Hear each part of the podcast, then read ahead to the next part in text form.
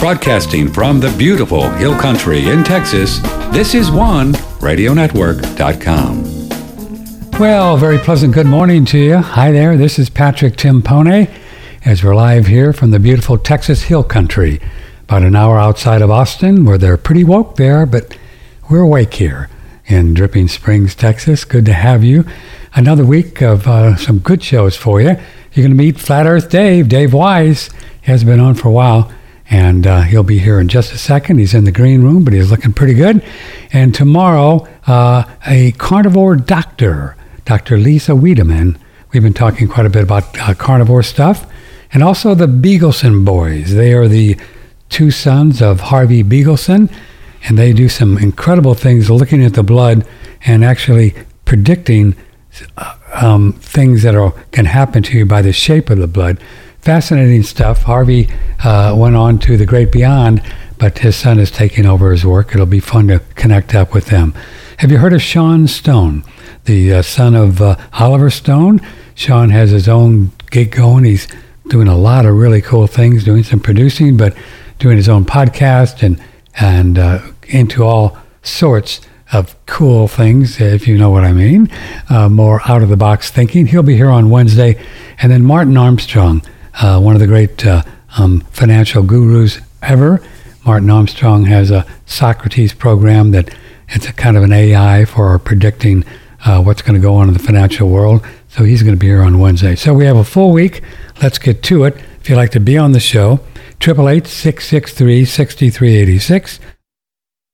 For those of you who have been on the face plant, kind of uh, throwing tomatoes and, and, and you know things at me for talking about uh, the Earth not being spinning around the sun, here's a good chance for you to talk to Dave Weiss, who's been studying this stuff for a long time.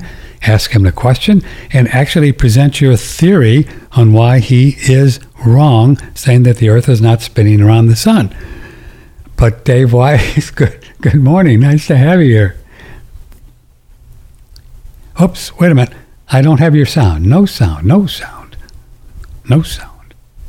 Always my fault. Always my fault. I like That's talking right. on mute. My opening statement is always the best, the most fascinating, and I like doing it on mute, and then I forget what I said. Yeah. So. yeah.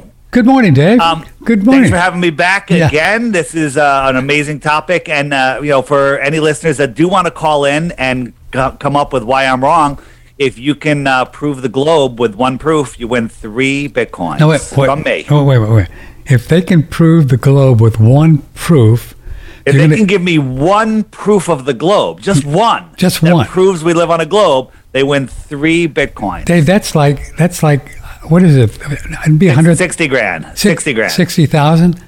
Yeah. David Weiss. Now, well, we have people on my faceplant page that they send me real pictures of Earth surrounded by space. So that's not proof. Oh boy! Oh, boy. boy! Okay, okay. There's no real. Pi- NASA admits they don't have any pictures of Earth, but you know, if you think that you have a picture of Earth, uh, let's see it, and then we'll talk about it. And I'm not just going to go, "It's fake." I'm going to show you why it's fake. Really? So, can I? I wonder if I can pick something off of the face plant, uh, plant because there's one fellow on there that he really is on there a lot, and he sent four pictures, and one is the blue marble. Now we know that the fellow who created the blue marble thing, he's actually admitted on camera, right, on tape, that he created the blue marble shot. But all the other ones are as well, correct? They're all. Um, yeah, absolutely. Okay. absolutely. They. The, they they admit he says he made it in Photoshop because he ha- because it has to be. But when you look at all of the pictures from NASA, um, from you know fro- uh, from all the different space agencies, we can get into that. Um, they none of them match. None of them make sense in reality. They are they're all just complete and total um, garbage. I mean, like if we now I know you have a lot of radio listeners, um, so there's you know this is um, a very visual conversational, but I'll I'll try to describe it. But um, recently there was a picture from NASA uh, showing the Earth uh, from the space station, and when you compare it to another shot of the Earth, uh, the things don't match. I mean, you can see that they're just using a fisheye lens, Hmm. if not completely Photoshop. So I think this is uh, the Arabian Peninsula. I'm not sure what this area is. I think that might be what it's called. Yeah. Don't if I'm wrong, I'm wrong. But it's showing it where it's covering, you know, most of the ball, and then you look at it, it's only covering a little tiny portion of the ball. This just proves right now. This, this doesn't prove that the Earth isn't a globe. It proves that these two images aren't real. Okay. Okay. How many images of something not being real do you need before you can say, okay, maybe the whole thing isn't real? Right? I can show you 50 pictures of houses that aren't mine. And that doesn't mean that I don't have a house. But unless I could show you a picture of my house and show you that it's my house, um, you know, that's the kind of the evidence that you need. So all all the pictures that they show us are fake. So, can you take any photograph with the right equipment and software, Dave Weiss, and prove that it's been on a computer and not an actual photo?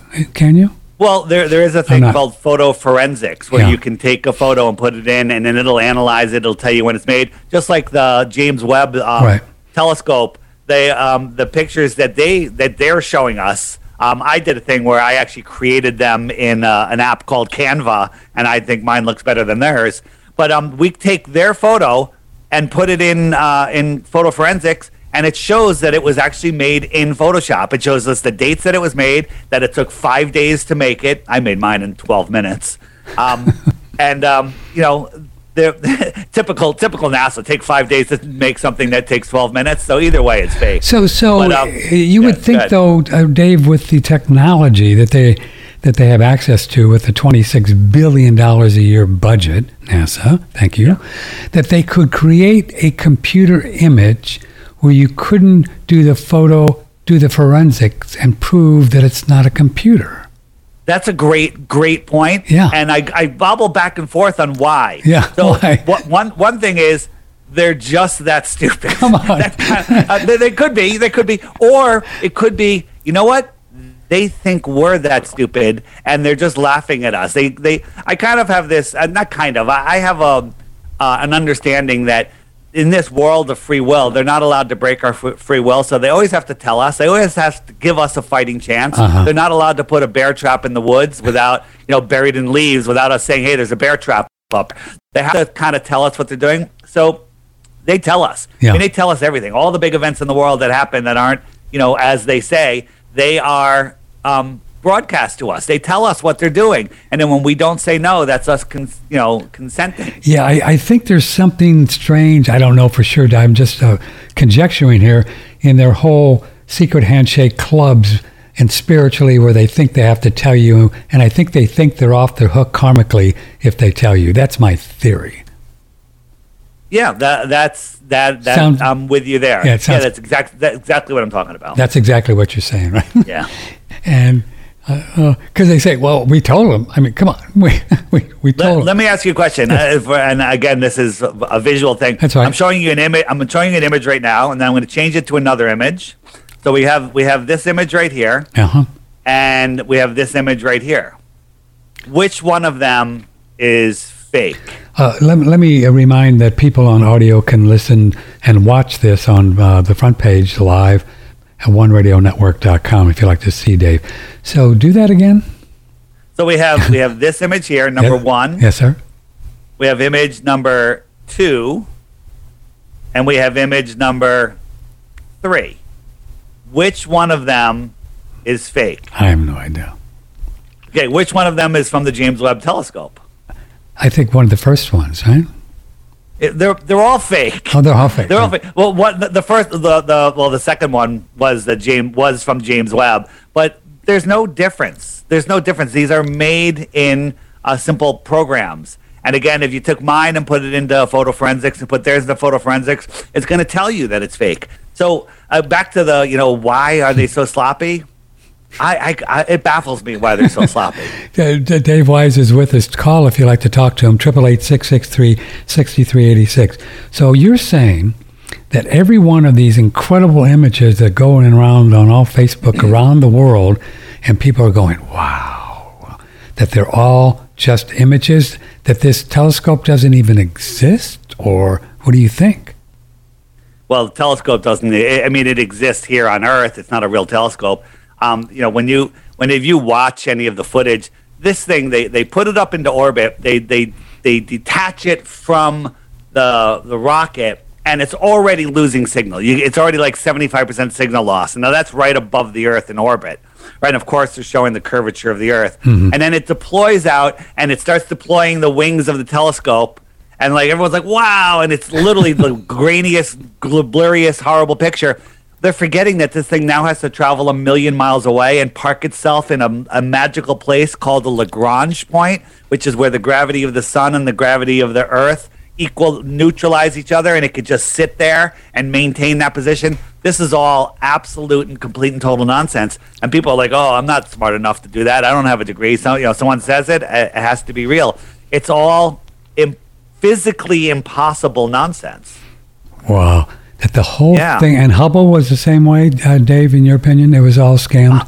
Uh, Hubble Hubble was it's complete and total nonsense. Think about this. Remember the uh, years ago we got the deep field image um, from a telescope here. I think it was from a, a telescope here on Earth. I think it was the deep field image. Basically, they said they're focusing on a point in the sky about the size of a grain of rice, and they did an extended, um, you know, hours time lapse, um, and then all of a sudden it saw like 150 galaxies. Okay, it's like it's like showing showing the, like, this crazy crazy thing, and they said the telescope itself is on a cement pad that's you know many feet thick. And the operator has to walk around carefully wearing socks. Can't even wear shoes because the slightest vibration the slightest vibration would ruin the long exposure. Okay that's pretty cool. Wow. Mm-hmm. Right? Are they forgetting that the earth is spinning at a thousand miles an hour orbiting at 66000 miles an hour and chasing the sun at a half a million miles per hour? Think how much it's moved during that photograph during that multi-houred photograph. Okay, and then if you look at the t- the Hubble, not only is the Hubble mirroring all of those images, it's also traveling another twenty thousand miles an hour just to keep up with the Earth. Okay, just to just to orbit the Earth, right? It, it it's all absolute and total. Um, you know, once you look at it, you're like, ah, it's like, how did you ever believe it? I mean, and then they recently did a um, they recently did a uh, uh, a, a servicing on the Hubble, you know, maybe it was last year or something.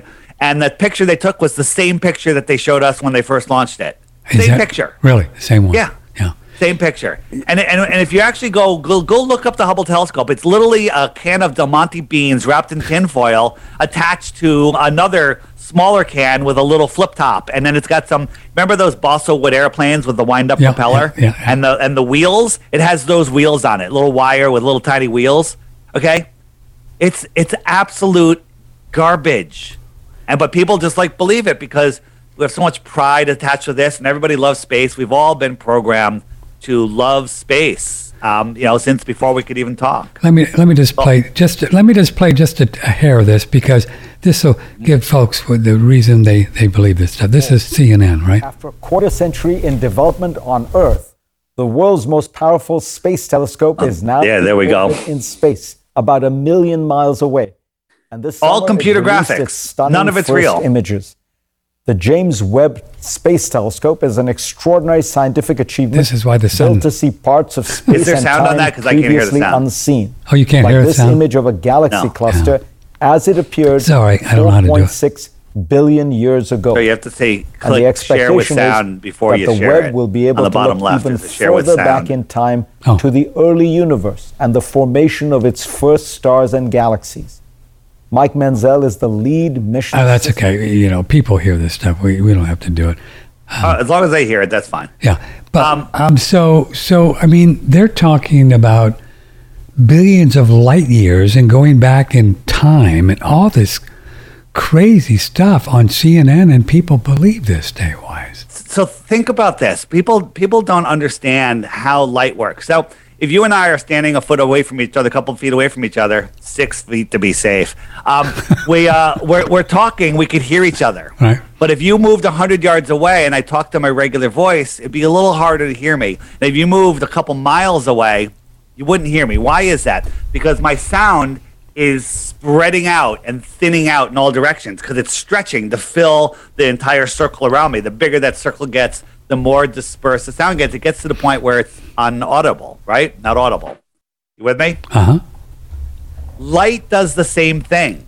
Okay, get a flashlight, hold it an inch from the wall, and then get a light meter and shine it on the bright spot on the wall and say, okay, how many lumens is that? And then back away a couple feet and then measure the wall. And it's much lighter. And back away, it exponentially gets dimmer and dimmer. Every time you double the distance to a light, it's one quarter of the brightness. Okay, so that's a powerful exponential um, change. So as light spreads out, it gets dimmer and dimmer.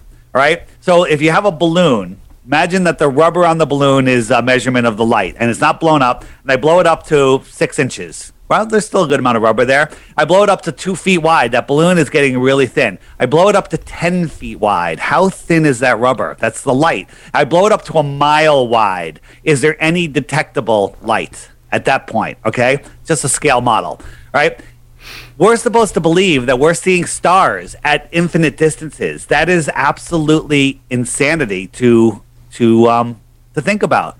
Let let, let me give you uh, um, something to think about. Okay, so they tell us our sun is gigantic and our Earth is tiny, right? So if the sun was a yoga ball, right? Everyone knows how big a yoga ball is. Uh-huh. The Earth would be like a BB next to it, right? And, and the difference, what they say, the size difference is. the, the, the size difference is we're a tiny, we're like a small marble or a BB, a ball bearing, whatever, um, next to the big yoga balls. Okay, so if the excuse me, if the sun was um, just a mile over our head at noon, directly above us, it would fill the entire sky. It's so big. Yeah. we're just this tiny little thing. But then we move it 93 million miles away, where they tell us, and now it's the size of a coin held at arm's length. Okay, so it reduced inside because size because of perspective, right? If I doubled the distance, it's now what we call it, it. It's now twice of distance. How much smaller would it get? It's tiny, if you could see it at all. If we made it double that distance, so now it's four times farther. Could you see it? The answer is no, you can't. But let's double it again, so it's eight times farther.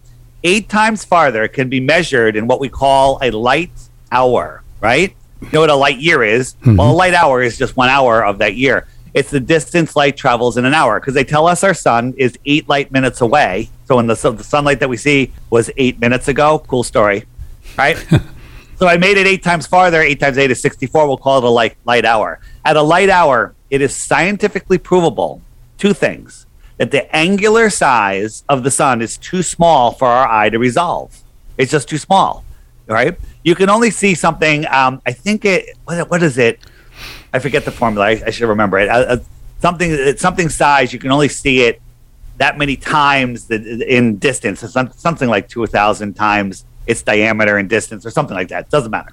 Okay. So at a light hour away, we can't see the sun. We can scientifically prove that, but I can't move the sun light hour away. So what can I take to to um to prove that? Well, let's look at Polaris. Polaris is our North Star. We can see it with our naked eye.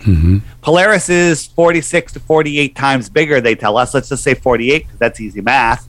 48 times farther than our sun, placed at one hour away, would be 48 hours. So let me So see if I understand. You're saying that they tell us that Polaris is 48 times further away than 93 million miles? No, no, no, no, no, no. no. I- I'm not telling you that. They tell it's 48 times bigger, than our sun. Whoa. So, so if I wanted to make Polaris the same um, size as our sun, just like they tell us our sun is 400 times bigger than the moon, but it's 400 times farther. That's why they look like they're the same size. Mm-hmm. So I want to do the same thing with Polaris.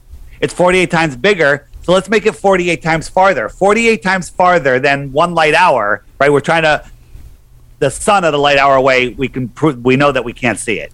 So at 48 hours away, two light days away, it would be the same unseeable size.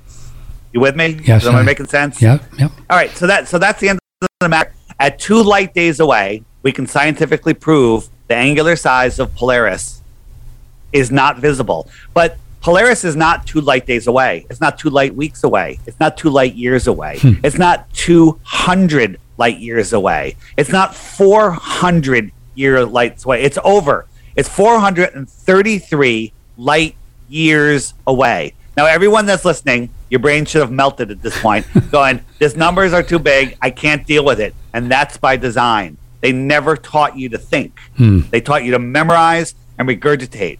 There's another problem. Besides it being ridiculously impossible to see, the, the brightness doesn't work. I mean, the moon, for us to see it at the brightness that we see it from Earth, the moon, um, the astronauts supposedly, t- and we're going to get into the moon in a second because of the launch that this didn't happen. Yeah. The astronauts took a famous picture of the moon at about 100 miles away, and it's a dusty, dirty ball, just like we all see it, that like they tell us it is. Yeah. Well, at that distance, the inverse square law of light dictates, science dictates that the brightness of the sun would be over 60 times brighter than we see the sun from Earth. The brightness of the moon, I'm sorry. The moon would need to be 60 plus times brighter than we see it from Earth for us to see the moon at the brightness that we see it. You can't even imagine the sun twice as bright as it is. It's unimaginable. Wow. So so that's Yeah. the, that's the whole when you when we saw those phony pictures of because they didn't really go there, it just just because that one idea it just doesn't compute, right? Just the light thing, huh, you know. The, Right. yeah, yeah. That- I mean, there's so many, Sure. so many problems with the moon landing. There's, there's infinite number of problems. Oh, of course, yeah. We don't need to go into that. Infinite. So, Yeah. what do you, Dave Weiss? What do you? So, what what do you suppose this new moon thing is about? Just to again to rally the nation like they did in '69 and and make like they're going to go up there again and do the whole thing? And I don't know. Yeah, Yeah. It, it's it's um it is a it is a mind game. The, the whole people go, you know, NASA's fake, you know, hiding uh, the flat Earth. The whole purpose of NASA, which is not a space agency, not a space agency, NASA. Okay, the the whole purpose of NASA is to make you think you can walk on a ball, to make you believe in heliocentrism, Yes. because the heliocentric system is a prison for your mind hmm right? It's a prison for your mind. And if you don't escape heliocentrism, you'll never become your true potential. You'll never make it to um, your your full potential. So that's the reason we have NASA. So this entire um, mission, uh, which they scrubbed, they were supposed to launch. Uh, they're launching a manned rocket to the moon, but without men in it.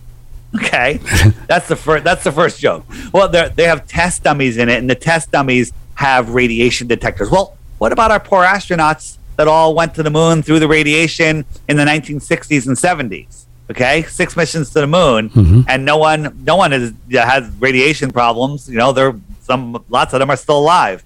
Okay, um, you know, what is this? I mean, and and here's the thing: when, when they finally do launch it, I'm I'm predicting they launch it at night because they don't want to launch this during the day. All right, because there's too many eyes on it. There's too many people with Nikon P1000 cameras that can zoom in and see the nonsense that's happening.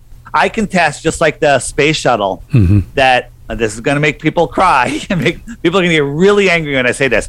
Nobody has ever been on a space shuttle. Okay, this is a helium balloon. Okay, NASA controls all of the helium in the world. They're the largest consumer of helium for many reasons. I've heard that. All their, That's true, All yeah. their satellites are hanging on helium. I've heard that. hanging on helium balloons. Yeah. But this this external tank, remember the the shuttle has the big external Mm-hmm. tank. That is a blimp, a blimp, right? It's a blimp, a rocket assisted blimp. That's why the thing takes off so slowly.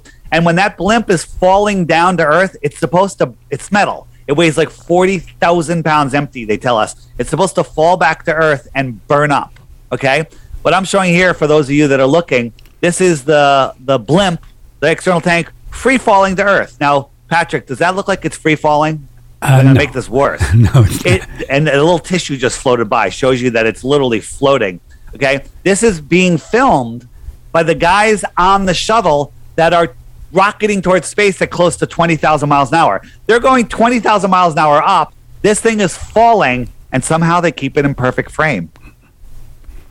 And it's not falling, it's floating. This is a balloon. Okay, that's a lot for people to take in because you have to throw away. I've just ruined Star Wars, Star Trek, I know everything. uh, Empire, Yeah. All, all of the all of the Star Battlestar Galactica, all of it's finished. So, so okay? all of these uh, SpaceX, Elon Musk things for this uh, Starlink satellites, they're all balloons, correct? well, I don't even know what Elon's putting up there because when people see these lines of lights in the sky, which you rarely see, but some people see them, Yeah, yeah. Um, and I haven't seen them myself, but uh, I've heard other people that I trust um, that that see them. They um, they're just doing some sort of parlor trick, just like when they have the transits of the ISS across the moon. Right. It's a parlor trick. It, there, there, there's a there's two different tricks that they do with that. But um, I, I, I think that the lights that people are seeing are either uh, low flying drones or possibly some sort of uh, blue beam blue beam projection.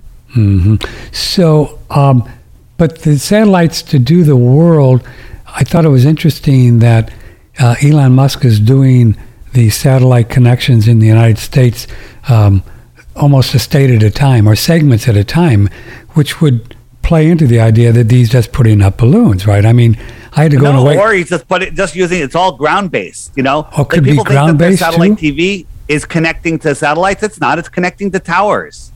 Okay. Now listen, there is technology. Uh, back in the seventies and the eighties, Right. um, my father lived on an island off of Puerto Rico, and we had a we had a giant satellite dish, giant, like I remember. sixteen feet Yeah. wide, and it would move from satellite to satellite. Now quotations around satellites, and it would like pick up a dozen stations here and go to the next one, pick up a dozen Right. stations, and there was a lot. I wish I had smart enough to record back then because you got the raw news feeds and stuff, Mm-hmm. stuff that didn't go out to the public. Yeah. Um, but I think that is just they're using the firmament, the dome, and they're bouncing signals off the dome. And if you just aim your thing towards the dome, you can pick up a signal that they're bouncing. That's all I think it is. Yeah, that's what. So this dome exists. It's called the firmament. We we kind of can we prove? Well, I think we've we've certainly seen rockets that have hit it and scrape along the, the top of it. In, in your mind, uh, David Weiss, is that real proof that the firmament dome thing exists? Well, you know, people say, you know, well, what what is proof? We can't go there, can't touch it, so it's hard. But there's a preponderance of evidence, Sure. you know, from the Go Fast rocket that uh, went up, and all of a sudden it went kerplunk, It stopped. and it stopped spinning, and it floated, and it was really weird. And then we were uh, that video was going viral on uh, many different channels, and all of a sudden they came out with, oh no, it has a yo-yo, anti-yo-yo spin despin mechanism where it like throws out yo-yos with weights on them. They wrap around it and it stops it from spinning. And they put up, a, they showed us a little model of that happening. It was so ridiculous. And then they're like, oh, that's what it did it. And then no other explanation. They literally were doing damage control. But um, the interesting thing about the Go Fast rocket is it saw the moon. It, when it went up and it was floating for that minute or so, it saw the moon. But what's so weird about seeing the moon? That's because that Go Fast rocket launched over Arizona. Yeah. It went up and it saw the moon, which is over Australia. Okay. That's like if you are, had a basketball and uh, Go Fast Rocket was on the top of the basketball, it was a fraction of a millimeter above the basketball, and the moon was below the basketball. How did you see it? How did you see the moon? Only answer is the Earth is flat. uh, Dave Weiss, here's an email for you. Uh, by, by the way, and I got several emails, we'll get to them, but uh, email in or call in. Aside from the obvious black budget that NASA and other space agencies allow for in addition to the desire to hide God and His creation, um, um, let's see, he said during the interview last week, regarding the need to create a fake world in order to penetrate the maritime law scam, which impacts every facet of our lives, our certificates, licenses, financial, etc. I thought it was incredibly profound. Oh, he's talking about um, Steve Falconer, who was on this show, and um, and he was talking, uh, Dave. I don't think I really understood it completely, but there, this is all part of the idea that they um, have created a false citizens in a place that doesn't even exist. You know, you know that idea. Yeah. Yeah, the, the whole thing with your birth certificate right, and right. everything's maritime law. If you think about it, the the everything they talk about in space is sounds nautical, docking, sea of tranquility, Oh. ships. You know, it's all nautical terms. So, you know, the, the the the word trickery that they use is very obvious once you understand and know what you're looking for. Yeah, yeah, yeah.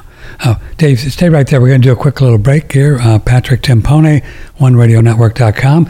And if you'd like to be on the show with uh, Dave, you can call or email.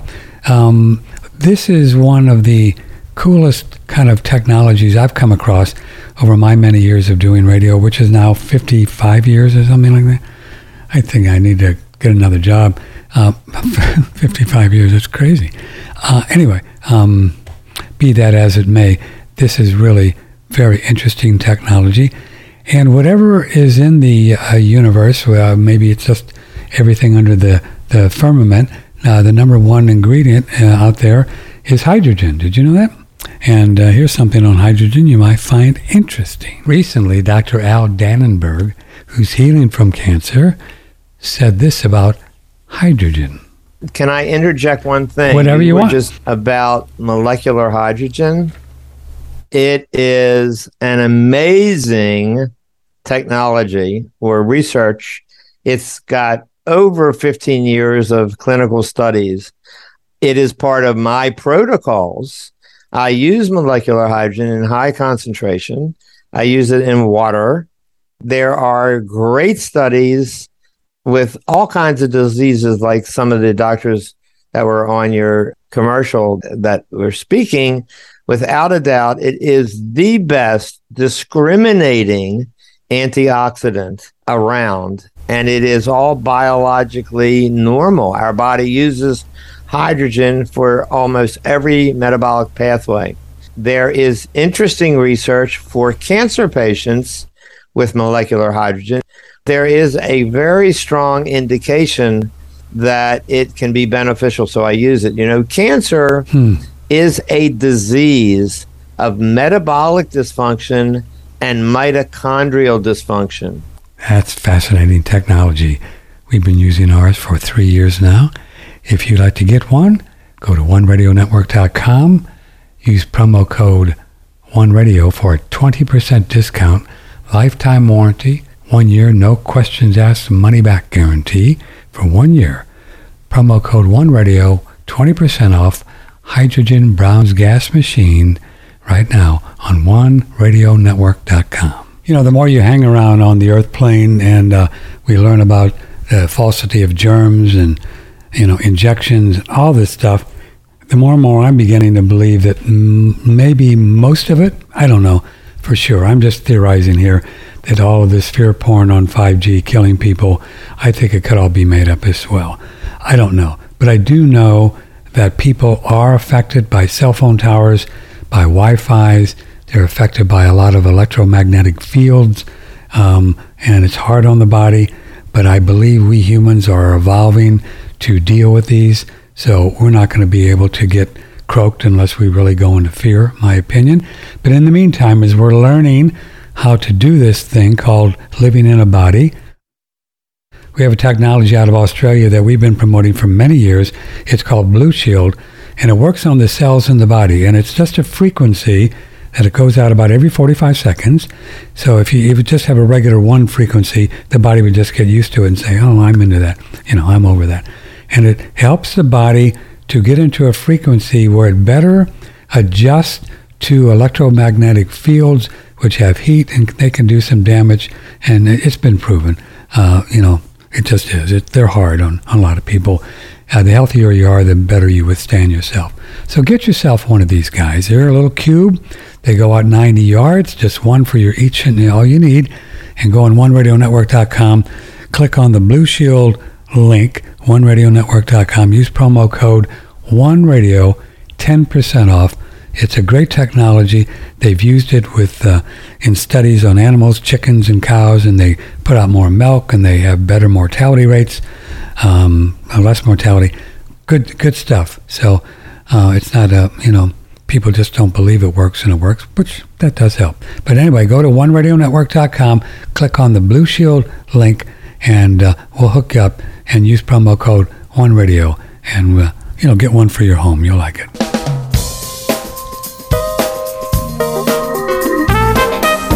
Broadcasting from the beautiful Hill Country in Texas, this is OneRadioNetwork.com. Thanks for coming on the show, Flat Earth Dave.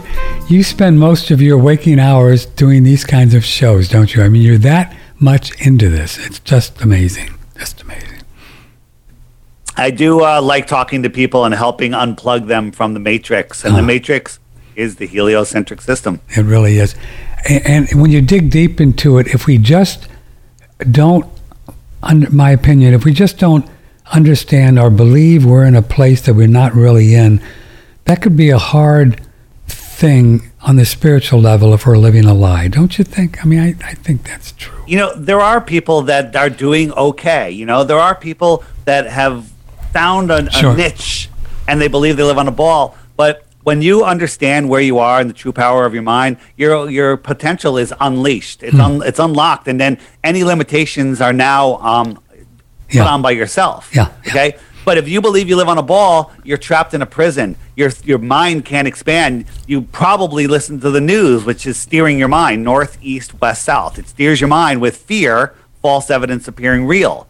Okay, and if you live in that fearful, lacking, uh, we're running out of you know food and Food. water, and, and we're overpopulated. All of that stuff is complete and total nonsense. Yes, we need to take care of our world and not pollute and stuff like that. But um, you know, they're they're saying that you know running out of oil. Well, that that didn't happen, and all the oil wells are full again. Okay, they're they're literally controlling us with oil because there's free energy technology that's right here that they've hidden from us. Yeah. Okay, so people like you know, well, I still got to go to work. I still got to pay my taxes. Well, that tax money is going towards technology that you'll never see, going towards cures for things which are existing everywhere, but you'll never see that. Yeah. Right? It's all it's all for um, the rulers of this world. And you know, right now, I don't know if you're. I mean, pretty sure you're aware we're we're in something called the Great Reset. Go read the book. They're telling us. It's happening. They put it in a book They- called the Great Reset. They're going to do They're something. telling us. I don't know what it is, Right? David, but they're going to do something strange with this Go, whole go read the. Communist Manifesto, right? It talks about all the things you need to do before you take a country down. We're literally at the last step. the last one. There's like 15 or 20 steps. And literally every single thing has been done. We're down to the last one. I think it's fascinating too, like some big deals like the germ theory that we look a lot at. And it is a theory that germs don't exist. They just Yep. don't, never been proven to exist. And think about that. You have a $3 trillion medical thing built on a lie. Built on a lie. Vaccines, antibiotics, Yeah. right? Yeah. Just boom. But boy, more people are waking up. I mean, the germ theory thing is really getting out there. I mean, we're seeing starting to see some mainstream people, you know, uh, questioning it. You know, and even people like Tucker Carlson's now questioning the, these injections, which is a big deal for the Fox to even let them do that. You know, I, I just heard a, I just heard a report that um, they've been uh, doing heart scans on healthy athletes, Yeah. and more than 50 percent of them have myocarditis without symptoms yet. just But they all have myocarditis. yeah. Right? That means sudden death at any moment could happen. Okay? That's crazy. I know it's just terrible. But people just don't see it. People They get away don't see it. it. Here's an email from Yeah. Chris from Pennsylvania. If you have an email or a question, surely you probably think he's a little loony, but come on, ask him a question and see if he can see if he can help you understand. Pa- Patrick, we all, all of us, every single flat earther, and there's now millions and millions of us. Um, we all thought it was crazy. We laughed at people that brought it up, including you. You I did. probably did. too. I did. And um, I did. and we're, we're- and and most of us were so convinced that the Earth is a globe that we refused to look at any evidence. Well, that's the height of ignorance right there. Um, but once you look, you can't uh, you can't unsee it. And uh, you know, and that's why I offer the three bitcoins for one globe proof. And people go, "There's a million globe proofs. There's no flat Earth proofs." Opposite of truth. Yeah. Okay. There's zero globe proofs. There's a million flat Earth proofs. Can you please ask Dave from in Pennsylvania? Can you please ask Dave to talk about the moon phases and what actually causes them? Is it the visual perspective? It's obviously not the shadow of the Earth. Also, the sun and the moon are definitely rotating above the flat Earth plane. Oh, he's a flat earther. Yeah. Uh, or at different speeds. Do we actually know how fast? So he's got several questions in here. Um, Let me. I can address. yeah, I'm, I'm, I'm interested in tuning the phases. Is the moon just doing this on their own, on its own? Well, a lot of people get this confused. They think that the moon phases are in the heliocentric model explained uh, by the Earth causing them. That's not what causes the moon phases in the heliocentric system. Uh, eclipses are caused. You know, lunar eclipses are allegedly, un, but not true, Uh-huh. um, caused by the shadow of the Earth. The, the, in the heliocentric system, the moon phases are caused by the angle of the sun to the moon. When the sun is behind the moon, from our perspective, we don't. We have a new moon. When the sun is um, on the opposite side of the Earth, we have a full moon because that's that's that's what they tell us. Now, we can scientifically prove that the light is not the light that we're seeing from the moon is not reflected light from the sun. right? The moon is a dusty, dirty ball. It's reflecting sunlight back to the earth so bright that we that it casts shadows that I could read by it in the middle of nowhere. I can drive my car with the lights off. That's scientifically impossible. We went over that earlier. Sure. Okay. So now people say, well, the shadows in the craters prove that the earth that it, that it's a cratered filled rock. Well, no, it proves that hey, there's something going on there with shadows and the angle angle to the light. But people don't realize the you know we go through moon phases every 28 uh, 28 point something days. And there's a week every month where the sun doesn't quite line up with the way we see the moon. You know the the, the lights shooting up and the sun's down over there. Doesn't make any sense. But i actually think that the light we see from the moon does come from the energy of the sun. I believe the moon is its own light and it's part of an electrical system and the and the sun is transmitting that energy just like the sun transmit ele- transmits electricity here for us Yeah. Okay. Yeah. yeah. people don't know how solar panels work scientists do not know how solar panels work Don't they? they have a theory they have a theory well uh, photons flying you know takes a billion years to come from the middle of the sun then it comes out of the sun it flies to earth in eight minutes and then it crashes into the solar panel and knocks an electron out uh, the boron you know fills the whole just a complete convoluted story when the truth is it's sending electricity here and the solar panels capturing that electricity and running it into a current running it into a, into a wire. Hmm. Okay? That's all it is. Now if you put a house plant in front of a fireplace and another one in front of a ray of light bulbs one of them's going to grow the other one's going to shrivel up and die. Okay? Electricity is what we're getting from the sun. Everything. We're electrical beings. Our blood travels through our body electrically. Okay? It's not pumped by our heart, it's charged by our heart, right? Everything is electric. Everything.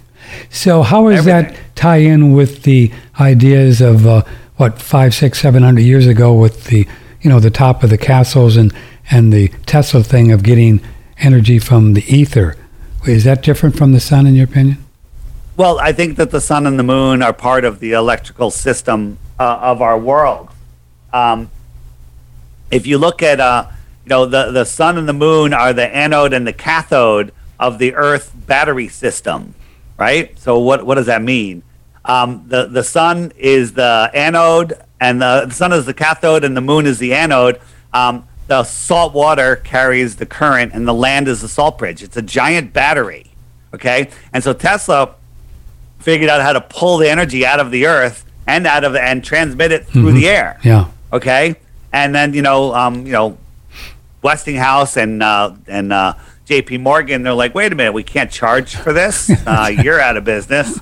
Okay, and uh, they they They went with literally Edison, right? turned us into. Yeah. You know, people go, Dave, with all the stuff going on in the world, why why does it matter? Why why why do you care about this? And I say, with all the, all the stuff that they're getting away with in the world right now, is because um, because people ha- are lost in space, spinning out of control, don't know who the, where they are. Imagine this. I say this to young people. It sticks very well.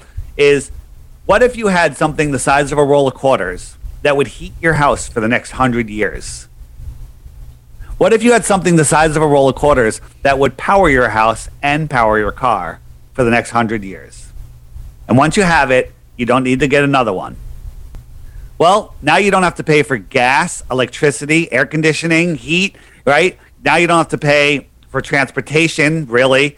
Um, and imagine, you know, you have that, you got some land, start gardening, you're you're pretty self-sufficient at that point. Yeah, you're good. Okay, You're they good. can't have that. Yeah. They can't have self-sufficient people. You know, what if you had a vehicle, an airship that you can fly and it's solar powered, okay, or or free energy powered, okay? Well, you can go anywhere you want. Well, they can't have that. What if you went to Antarctica? You know, what if you discovered what was in the outer space? no, right? We don't want you knowing that. So, why does it matter? It matters so much that people can't see it. This is the biggest deception. This is the reason, the reason that we're all slaves. Yeah. We put a video up on uh, Facebook this morning uh, called The Blue Origin. I'm sure you've seen it over the years. Yep. And it goes up, what is it, Dave? Uh, 60 something miles or so, they claim? 60 miles, and there is nothing but Earth, and it's all, of course, you know, just a straight line across. So I've been thinking, we don't even know how big Earth is, right? It could be huger than huge, more than we even know exist on the other side of this, the ice, couldn't it? Right. So we don't know. Again, anything beyond the shoreline of Antarctica We don't know. is is speculation. Okay? But, you know, I like to speculate and I'm I'm saying, hey, we have ideas of what's out there. You know, we have um there's an old Japan map that was um oops. Have, there was an old map that was found in Japan showing a um, bunch of other continents beyond Antarctica. Oh, really? Okay. Yeah. So what what what was what are these other continents? What's well, these about? are extra territory from the outer space. Well, that's scientifically possible. Here across the Earth plane, there could be more land beyond Antarctica, but we're not allowed to go beyond 60 degrees south. It's guarded by uh, seven military bases that surround the whole pond. Right? No one is allowed to go un, um, unsupervised. Now you can go from Santiago, Chile, to the Rothschild Island, uh, which is on the peninsula of Antarctica, and uh, uh, stay there for a couple days. Cost you twenty, fifty thousand dollars, whatever, and uh, no, you barely get off the ship. No independent exploration to the outer area, and then they kick you out, and that's it. Okay, we don't know what's in the outer lands, and um, you know we want the right to explore. But you know, what if there was? You know, we live we live in what I call the um, I call the heliocentric pond, not the heliocentric pond. I call we we live in a in a pond, right? What do I mean by that? So if um if the world was set up like it, like a big circular pond, all of the continents are islands, and the shoreline of the pond holds the water in because it's higher than the water. Well, Antarctica is the highest land on Earth. And those pictures that we see, this huge ice wall, the videos that are out there, those are real, right? I mean, those There's are not. millions. There's videos, pictures. There is a shoreline of Antarctica, and the reason it's an ice wall, it's not like the Game of Thrones. It's an ice Hmm. wall because the shoreline, the the land is higher than the water, way higher. There's not like a beachfront, Mm-hmm. okay? Way high. And so, so that's your ice wall, and then what's beyond there? That's that's what we want to know. We just can't go there because of the UN and the treaty that they did. And I, I saw a video one time from a fellow who was at the Navy base, and they were actually looking at the what this ice wall was made of. Pretty trippy stuff. I mean, it was you, it was like it almost healed itself when they put a hole in the wall. Well, you're talking about sky ice. And Sky that's ice. not from the ice wall. That's from the outer wall, from the outer lands where possibly they're drilling into where the dome um, meets the earth. Um, they call Oh. that sky ice. And it's so cold that they can't take it off of Antarctica because there's no way to keep it, and it doesn't melt. It shrinks and evaporates. Wow. Um, it's kind of like dry ice, but different. It shrinks and then just disappears, and it's a, it's sky blue. It's a it's made of I think I think it's made of oxygen. No, I'm not sure, but um, and that's only found in the outer lands of Antarctica. So what's going on with that? I don't know. They, what you're talking about is they drilled a, uh, they got a tunneling machine and they were tunneling through it for a couple of years, and then they just couldn't. They thought they'd come out the other side, but they didn't. But then they noticed behind them the tunnel kind of closed in, Closed in. and it started closing in and healing. And so they left, and now the whole thing is lost miles inside the ice, and um, you know that. And again, we don't have any, We don't know. Yeah. we don't have firsthand experience on this. We just hear stories about it. A lot of theories too that that's what the firmament is made out of, the same material, huh? Which would make sense, Yeah. right? the, the, the way I like to, yeah, well, that's that's a possibility, and and again, we don't know, we don't know. But the way I like looking at it is, um, if if um, what if the world had many ponds? Okay, what if we lived in this little pond and I had our sun circling around, mm-hmm. right? But then just a couple thousand miles, 5,000, 10, 20, 30, 50,000 miles away, nothing compared to this cosmic distances, nothing right? There's another pond, another pond, another pond, another pond. All of these other ponds are pieces of the plane. You know what they call a piece of a plane? No. A planete. Planete. Oh, Yeah. Hmm. a piece- Planet. A planet. It's a piece of the plane. So maybe these other planets are all worlds surrounding a pond surrounding our pond, right? Now, this is scientifically possible. A rock surrounded by water, surrounded by air, adjacent to a void is scientifically impossible. Impossible, right? And the distances, Patrick, the distances to the closest star, the closest star, which is magnitudes closer than any other stars, is 25 trillion miles away. Did we discuss this last time? No. Well, 25 trillion miles away. That's the closest star. Okay, 25 trillion miles. That's four and a half light years. Okay, 25 trillion miles. That doesn't sound that far, does it? Patrick, do you know how long one trillion seconds is? I don't know. Take a, take a guess, and I'll, if you guess it within a week, Okay. I'll give you a Bitcoin. Okay, one trillion seconds would be like, I don't know, a thousand years?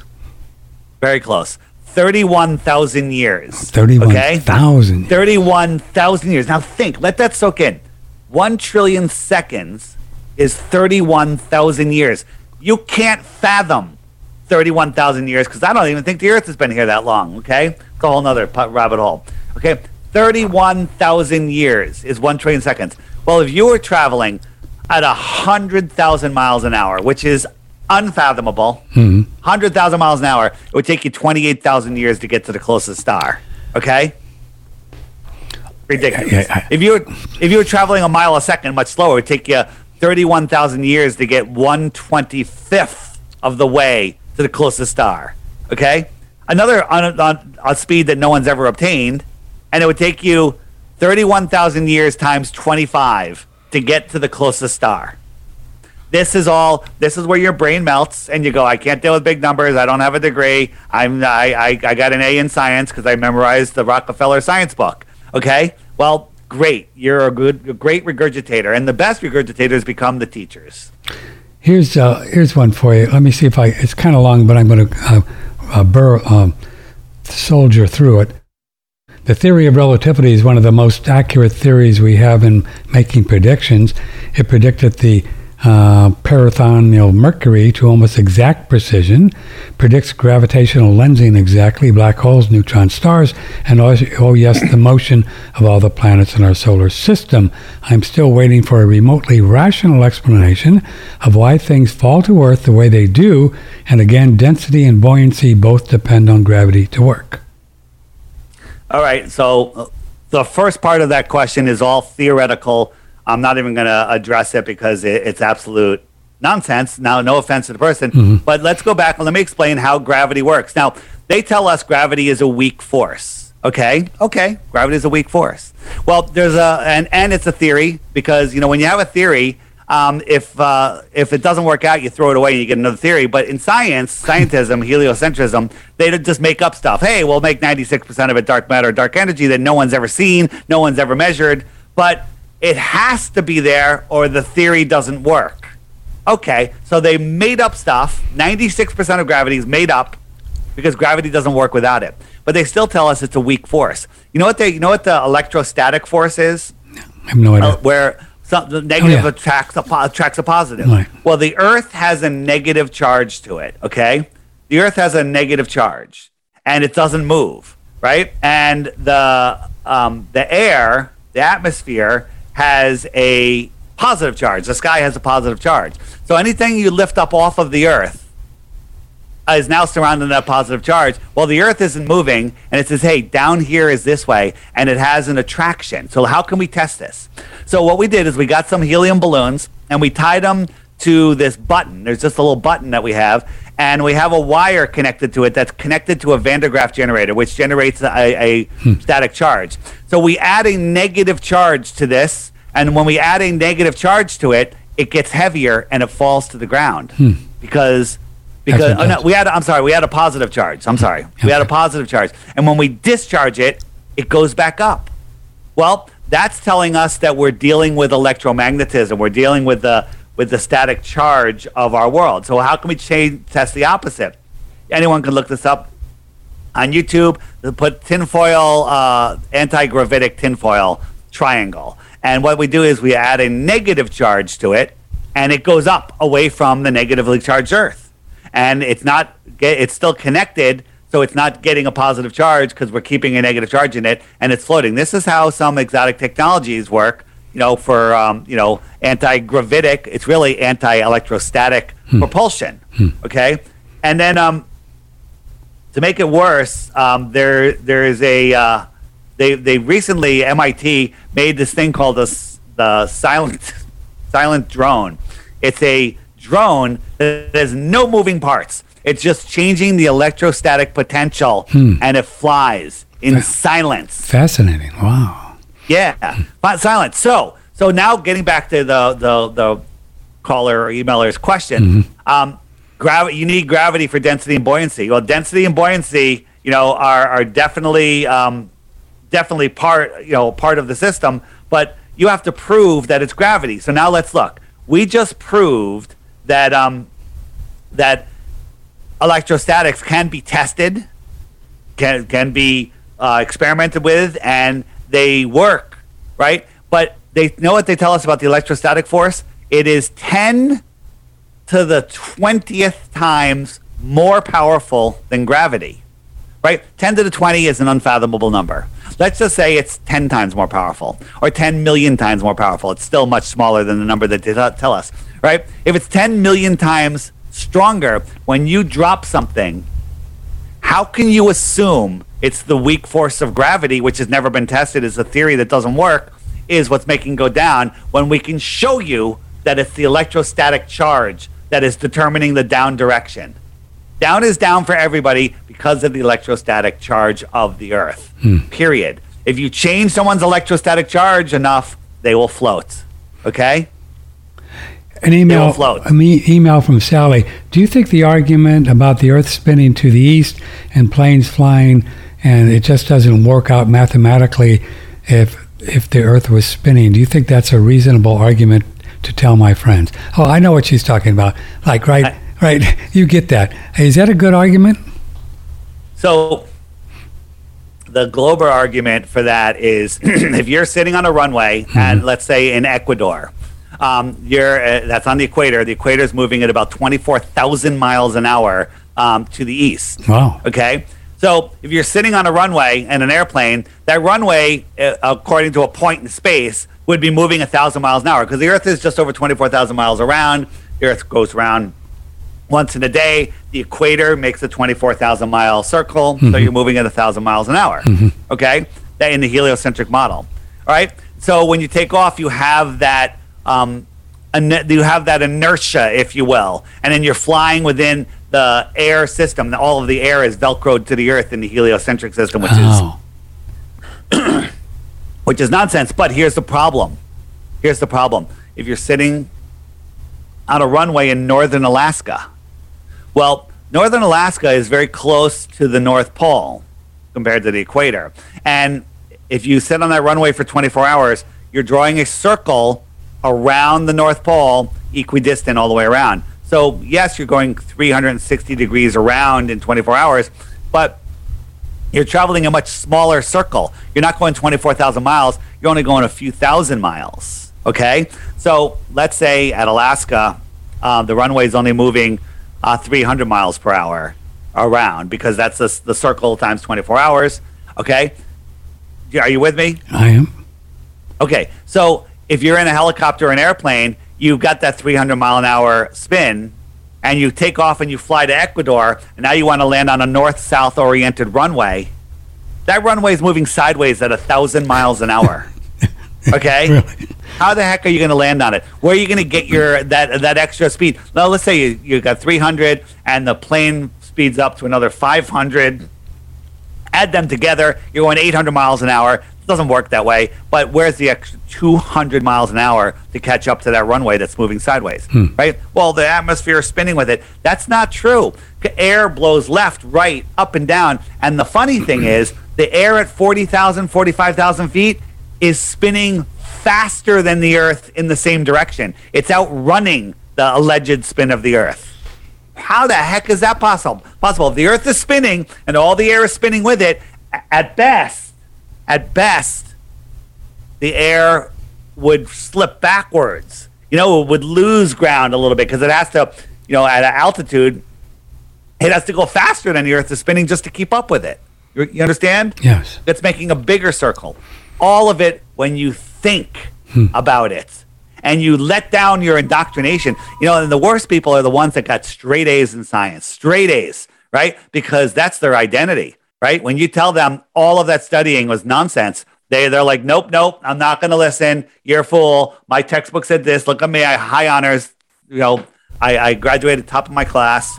You're indoctrinated. I'm I agree. sorry. It's the I same- Took, I yeah. took Yeah. I it- took four years of astronomy. Yeah. What a waste. It's the same thing. What happens, you know, with the medical? They're just taught about germs, and they they just can't let it go. And I understand. You know, they mean well, but they've just been, you know, they're just germed. You know, somebody put a thing about the the bridge over the Lake Pontchartrain and, and the curve in that. Have you ever seen that picture? Yeah, absolutely. What's absolutely. that? What's that about? I was trying to find it here. Yeah. Um, so the it's all about perspective. You know, no one ever shows a side view of that bridge curving. There's a there's a distorted um, a distorted view uh, of that bridge. Um, and it's all perspective. You know, there, there's this one picture that the Globers love. If that was the curvature of the bridge, the Earth would be maybe 10 miles around. Because it, it's what they show you is absolute um, insanity amount of curvature they show us. So whenever you see a curve um, of the Earth, you have to look. You have to really look at it um, and and and and complete the circle and go. Wait a minute. How small is the Earth? How small is the Earth? Right. I don't know. So, yeah, no, that, that I mean, when you look at it, it they, they don't add up, right? So Lake Pontchartrain um, makes absolutely no sense. So this is the, actually here's the bridge right here, and it Oh, looks got it. like it's going down, but Right. it's not. It's just perspective, right? But on another day, you can take another shot, and it looks like it's curving down. Um, it, it it doesn't work that way. There's so many illusions when you're looking straight forward. But the thing is, we can we've done laser tests across frozen lakes and stuff, right? We've done it. Um, we can see too far, right? There, there was one where we did a, um, a test across la- uh, what was it? It was um, Death Valley. I thought some. It's spaced my name. I'm spacing out on it right now, but National Geographic showed up and they wanted to do their own test. So they got a boat and they got this like big flag thing, big board that had red and white stripes on it. And they they they had the boat go away and they held it at the water and the people at the edge of the water um, they're like, "Oh, look, the bottom two stripes are missing." Okay? And that's only because of the curvature of the earth, right? Well, one only half of one stripe was missing. But here's the problem. Think in your head. The la- the water beyond the boat was still visible. If half the stripe was missing because it's beyond the curve, you shouldn't be able to see the surface of the water anywhere beyond that. But we can see the water from miles and miles and miles beyond the boat. So why was the bottom missing? And the bottom was missing because little waves in the foreground were blocking it. Because a little wave in the foreground is a big wave with a shrinking object in the background, right? Like I tell, tell people, like if I held my finger against my chin, could it block my face? And the person's like, well, no. I go, what if my finger, the wave was way closer to you? Yeah, it could block out a whole city skyline.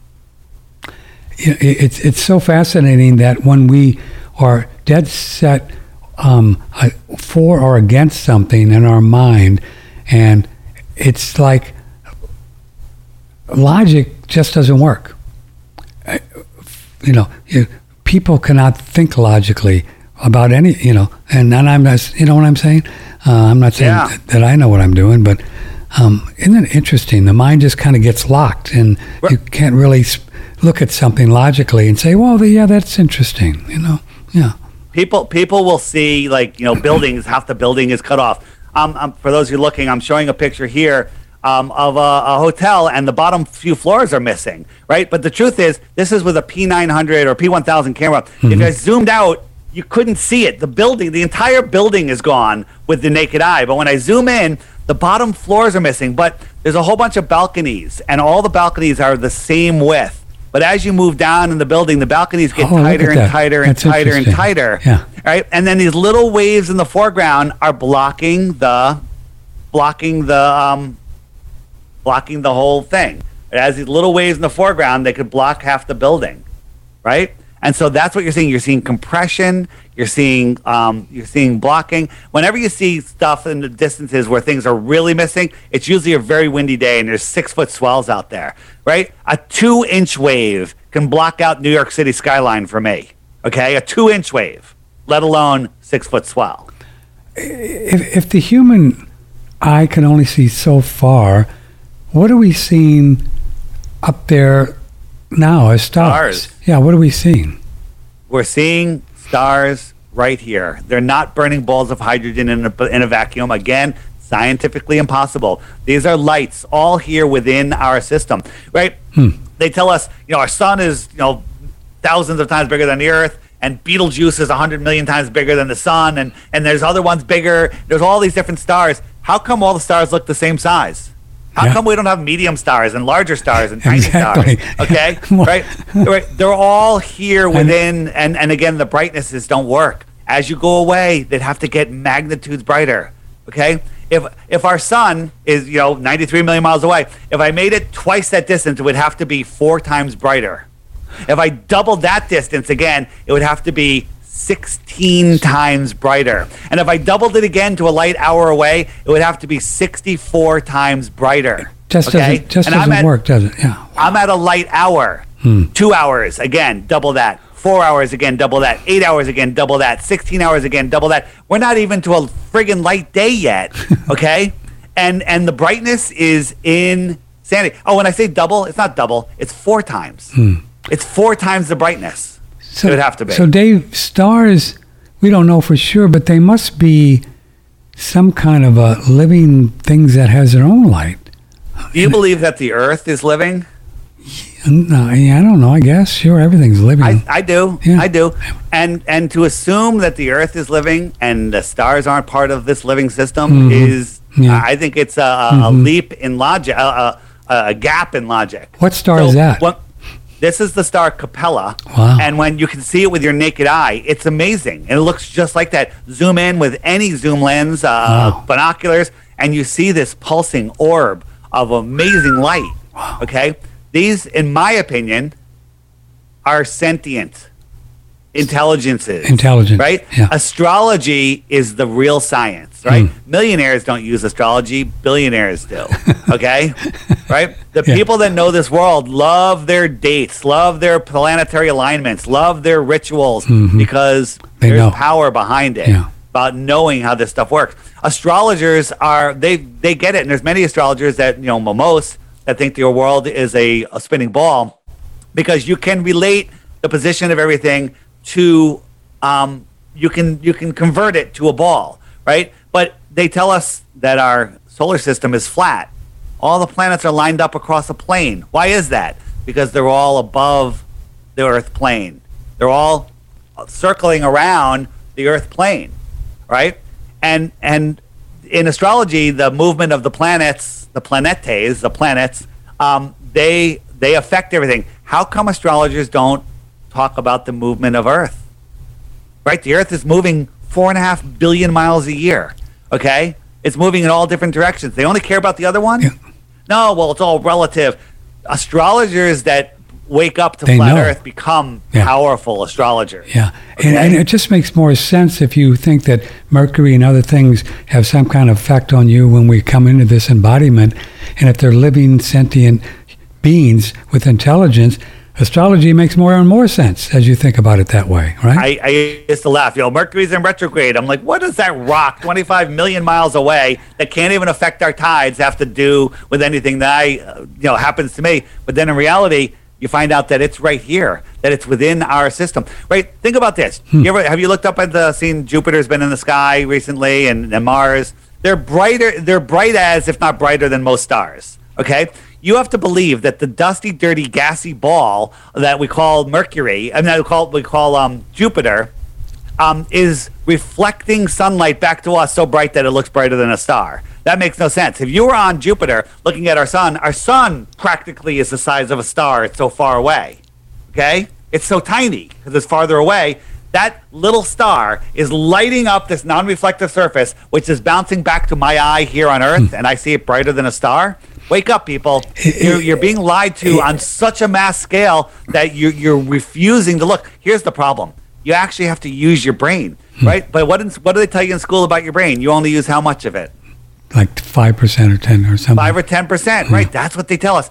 That's the goal of school to use five percent of your brain, ten percent of your brain, because if you use the other the other ninety percent and you connect with nature, connect with source, connect with reality, um, you might challenge the uh, the the people that are ruling over us. Th- those Here's the pictures. thing. Those pictures are uh, those pictures. Excuse me, th- that are over your left shoulder. Those are all taken with an actual camera, correct? Yeah. Those- now some of them are out of focus, Okay. and some of them are in focus. But let me tell you something: filming something out of focus reveals a lot of information. Hmm. Okay, it reveals a, a lot of information. Really beautiful. Yeah. And Yeah. then- So, how, do we know how far a lot of these stars are when I go out here in the Texas Hill Country and look at the stars, cabillions of them? Do we have any idea how far they are? Can you conjecture or theory? Well, I, I mean, uh, w- here's the thing: I don't know if there is, if you can calculate it. Mm-hmm. Um, I, I, you know, there, there's, um, I'm waiting for someone to get a shot of this. I was, I was on an interview the other day, and the guy said, um, he was watching the moon rise over the Swiss Alps, and with his camera, he could zoom in on all the details of the moon. Right, the moon uh, at the same height as the, you know, same line of sight as the mountains, but he couldn't zoom in on the mountains and get any detail.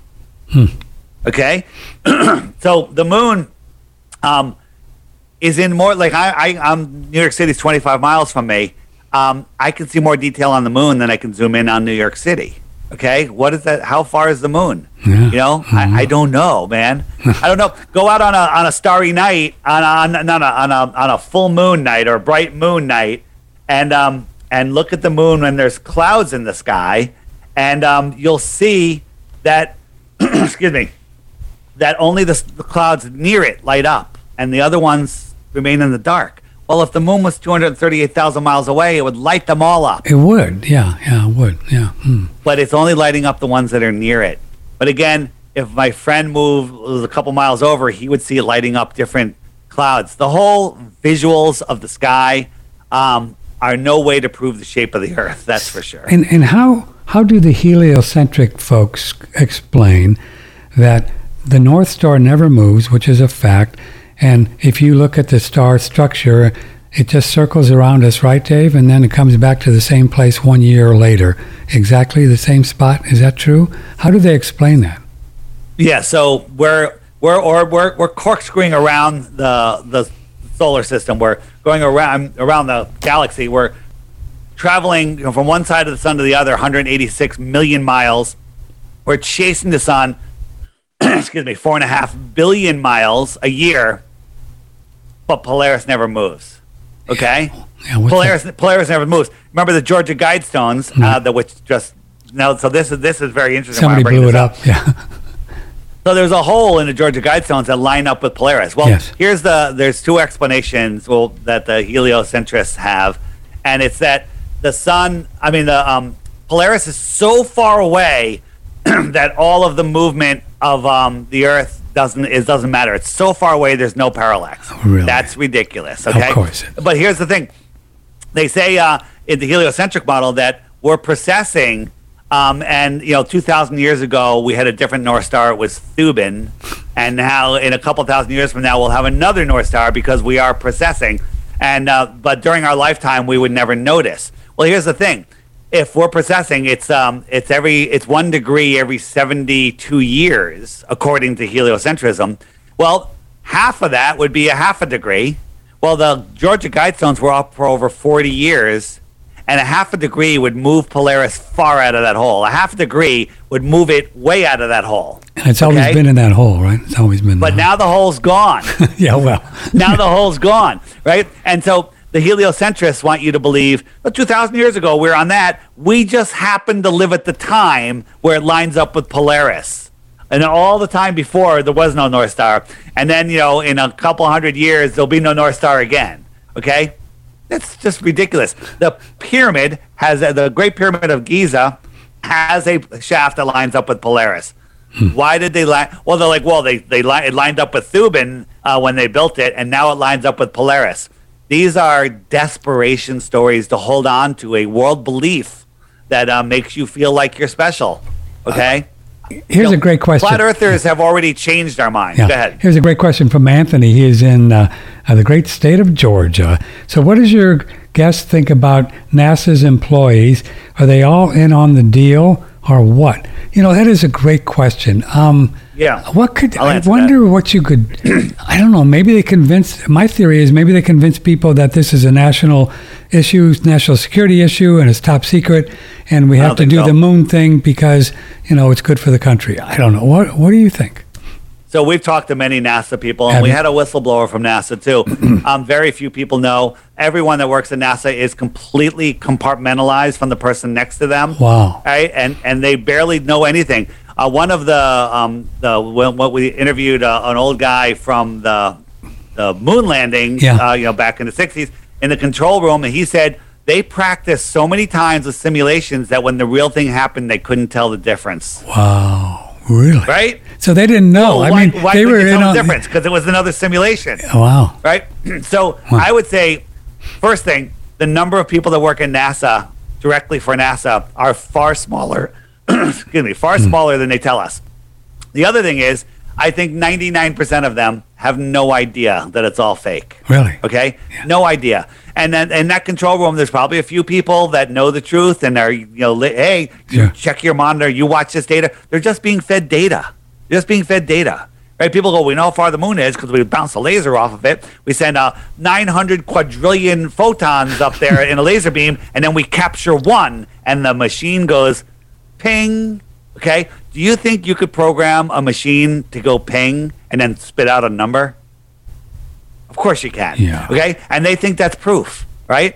But the the whole you know, but how do we figure out how far the moon was before we put the laser reflector up there? Oh, we did it without a laser reflector. Okay, we did it with it. We did it without it. We're no longer using it. All complete and total mind garbage. So, so in the mission control people in '69, they could have been a bunch of people that really believed it was going on because they were just being fed data. They were looking at data, and it all looked real to them. I mean, Yeah, they they're they're the Right. best. The wit the best people are the ones that believe it. The best, you know, the liars have a hard time, Mm-hmm. um, you know, getting it out right. But there are there are a good number of people that know know the truth. So Yeah. you know, there there's whistleblowers out there. There's astronauts that have come out and said the Earth is flat. Nobody's been to space. Um, you know, but they're quickly sil- silenced. I think it was a Polish astronaut. Um, I can't pronounce his Yeah. name, but uh, he, he did a, He did a an couple interview. years ago. Yeah, he did an Yeah, yeah, Yeah. So you saw that. yeah. Yeah. Well, I didn't see it, but I we put a thing up there. So they silenced him. Well, I haven't heard from him, so you know.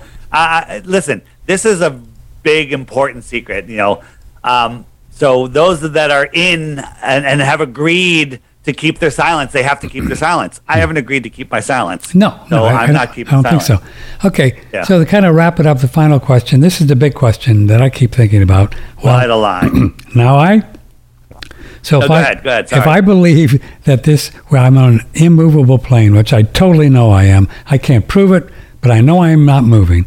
And where is it? Where I mean, where is it? If, if we don't have this whole space thing to be relative to, where is it? I mean, where is well, it? Well, that's an impossible, possible question to answer. How come? We are at the center of creation. We are the are- center of and, and and so I mean, you, you, you- where is it? Where did the creator come from? Yeah. These are questions that are beyond my ability to answer. But I believe we're all part of the creator. We're all sparks of the creator. Maybe that's what souls are. Souls are the creator dividing himself up and spreading himself out Mm-hmm. I to think- have this amazing experience. I think that's what it is. Yeah, I like that. I like Yeah. that. Yeah, I like that. so, I, I, exactly, we just it could just be a, a different, uh, just a physical reality, and we this is it, and it's just a reality, right? Just a reality. Absolutely. Pat, Patrick, when I first heard about flat earth, I was like, this is the dumbest thing ever, refused to look. but then luckily somebody forced me to look.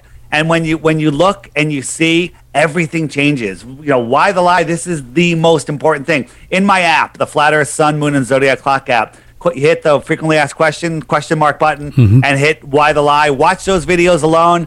That's worth it right there. That'll change your life. Okay? And tell But folks o- again about this app and how do they do that?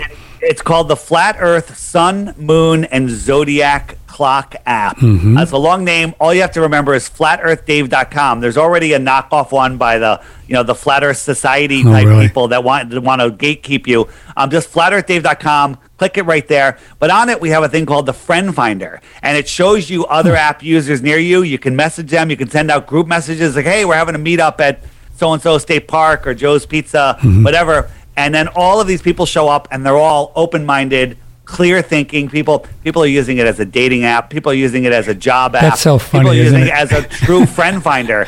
Yeah. It- it's amazing, and uh, it's coming out with a big upgrade in a couple days. Where t- the messenger is kind of um, slow. We're going to make it like literally like it's iMessage um, on steroids. So it's going to so be. Yeah. it's going to be phenomenal. I So, can see it on these go. dating websites for saying, do you, do you believe in germs? Do you believe in a global earth? You know, that kind Well, of thing. here's the thing. I'm showing you just a small image right now. Look of, at all those of some of the people. people. Wow. Right. Um, all, all of the every single one of them knows the truth about germs. Knows the truth Mm-hmm. that we're not spinning ball. Knows that we're um, you know we're we're you know at the center of creation. They, these are people that you want to meet. Every single one of these blue dots is somebody um, Wow. that is Look at that. could be could be your best friend. Yeah. absolutely. It, it, it's growing um, exponentially. You know, people say flat Earth is dying. Yeah, flat Earth is dying in Google because Google's hiding the searches. It's all over. The UK is packed.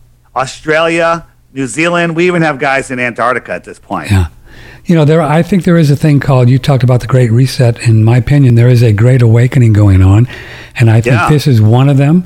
The germ thing, the uh, you know cosmology truth is the other thing, and there's going to be a lot of other things that are going to come up above the horizon, Dave Weiss, in the next few years, and we're part of it, Yeah. right? Yeah, yeah. And uh, you know, the, the we didn't talk about it, but the Artemis uh, fake mission to the moon again was canceled, and that's probably where um, they're, they're saying it was weather. We have a lot of people in Florida with P P one thousands trying to film this thing, and I think they canceled it because of that, and they're probably going to launch it at night, is my guess. You know, Um, has anybody ever explained why these rockets go up and then they make a right-hand turn? Every one of them.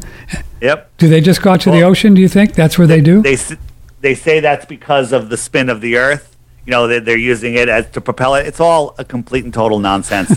I mean, it, none of it makes any sense. I mean, think about Halley's comet. How does it find us? Comes back 76 years later. What, what's 76 times four and a half billion miles? Because that's where we are from where we were last time. Okay. I mean, what's it mirroring our motions? It's like the dumbest thing ever. Okay. You know, the more you talk about, it, the more ridiculous it is. You know, this this It- heliocentric model.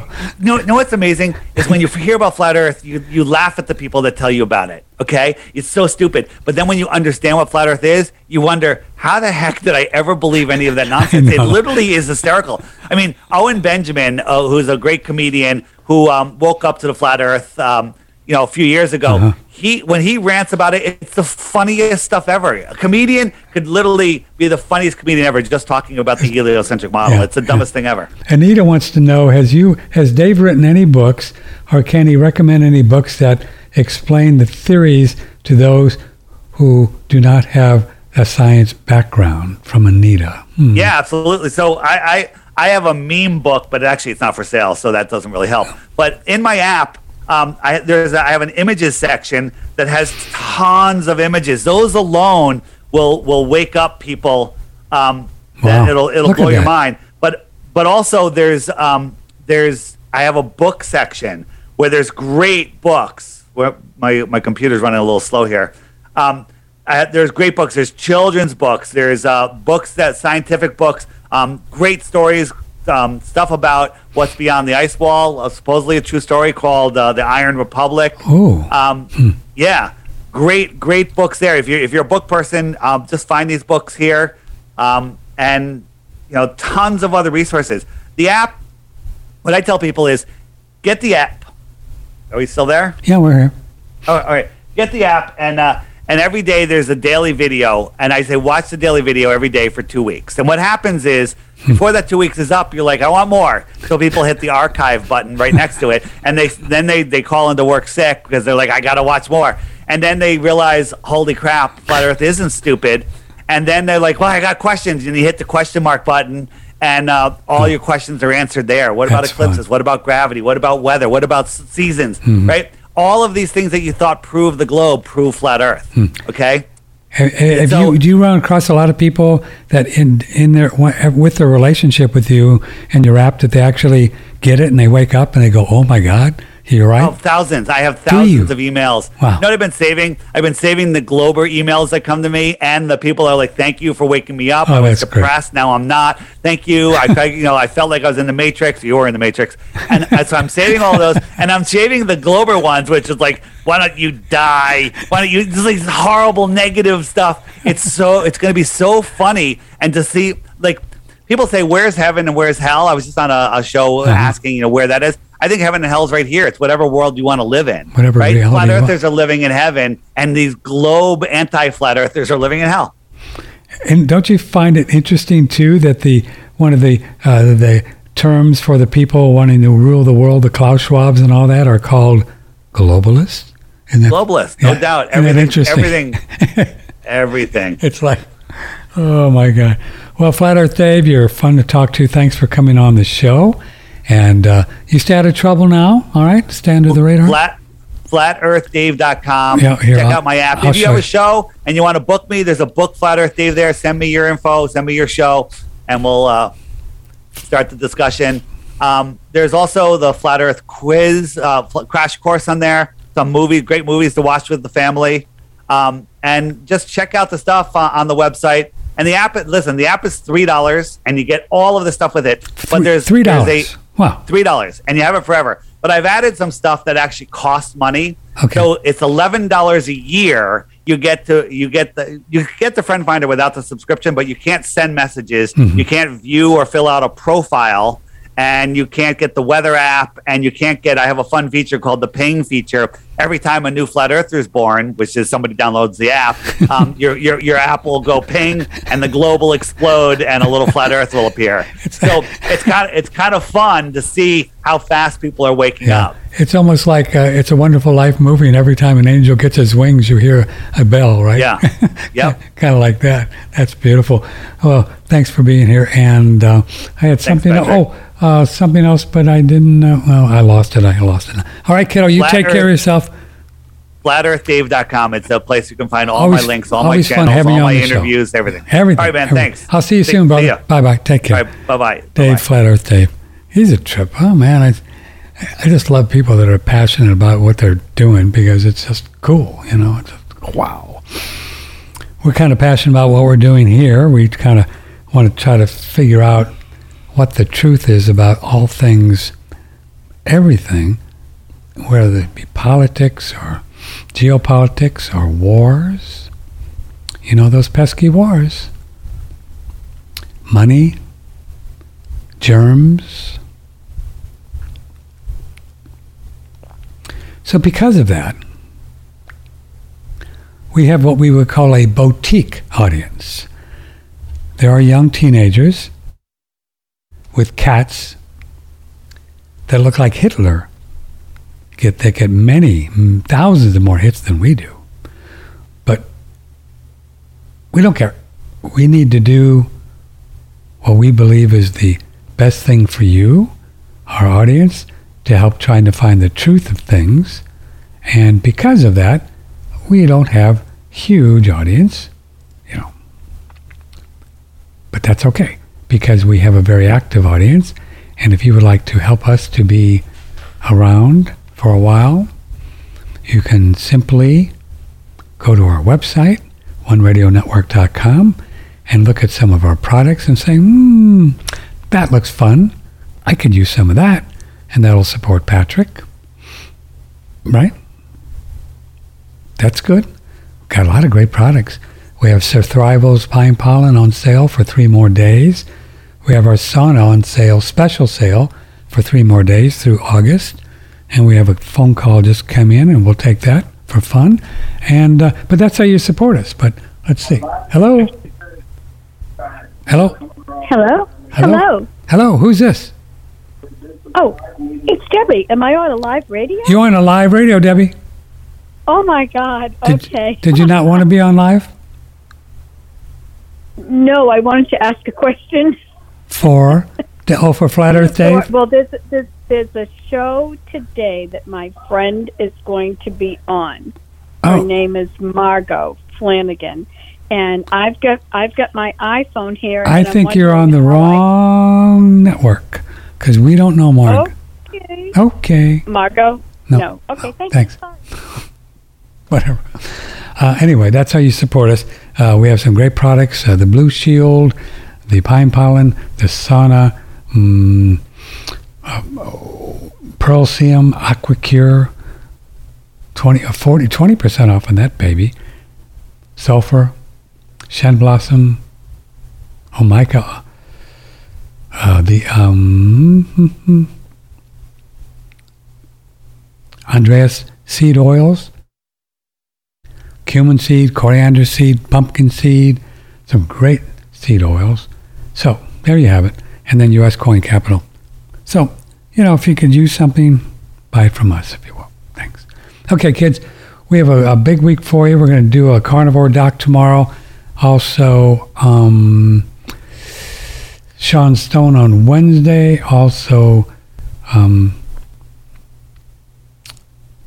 Martin Armstrong on Wednesday, and the Bigelsen boys tomorrow too. And they, they do some great things with blood work and stuff like that. Okay. So I love you all. Thank you for your support. Let me know if I can help with anything, questions about products or how to buy something or sales or stuff or and oh we also do a thing. Forgot. We also do a thing and we're putting together. It's called Patrick in Your Pocket and it's a program where you can do a personal uh, one-on-one one-hour consult with me, kind of a coaching session. You can talk about anything you want. I'll listen. And what I found, and the reason we're doing this, that one of the most uh, critical things that are going on with our health and our spiritual issues and our just personal issues is just to find somebody to listen to you with an open heart and mind to kind of help you to take that next step. And I'm really good at that. And I'll do that with you. If you want to talk about your food, your health, spiritual stuff, your relationships, whatever, your the money stuff, uh, I can help you to um, get out of whatever little cobwebs you're in and can't find your way out. We, we call this Patrick in your proc- uh, pocket. Email me, and you can do a one hour session and then unlimited emails after that. Uh, we think it's a nice, fun thing. I have enough time, I can do a few of them a week. So, Patrick at oneradionetwork.com. Patrick at oneradionetwork.com. I don't do medical advice. I don't do, mm, I'm not qualified to give financial advice, medical advice, spiritual, anything. I just talk because I can. It's the First Amendment, you know, the First Amendment. So thank you. See you soon. We'll see you tomorrow, 10 o'clock.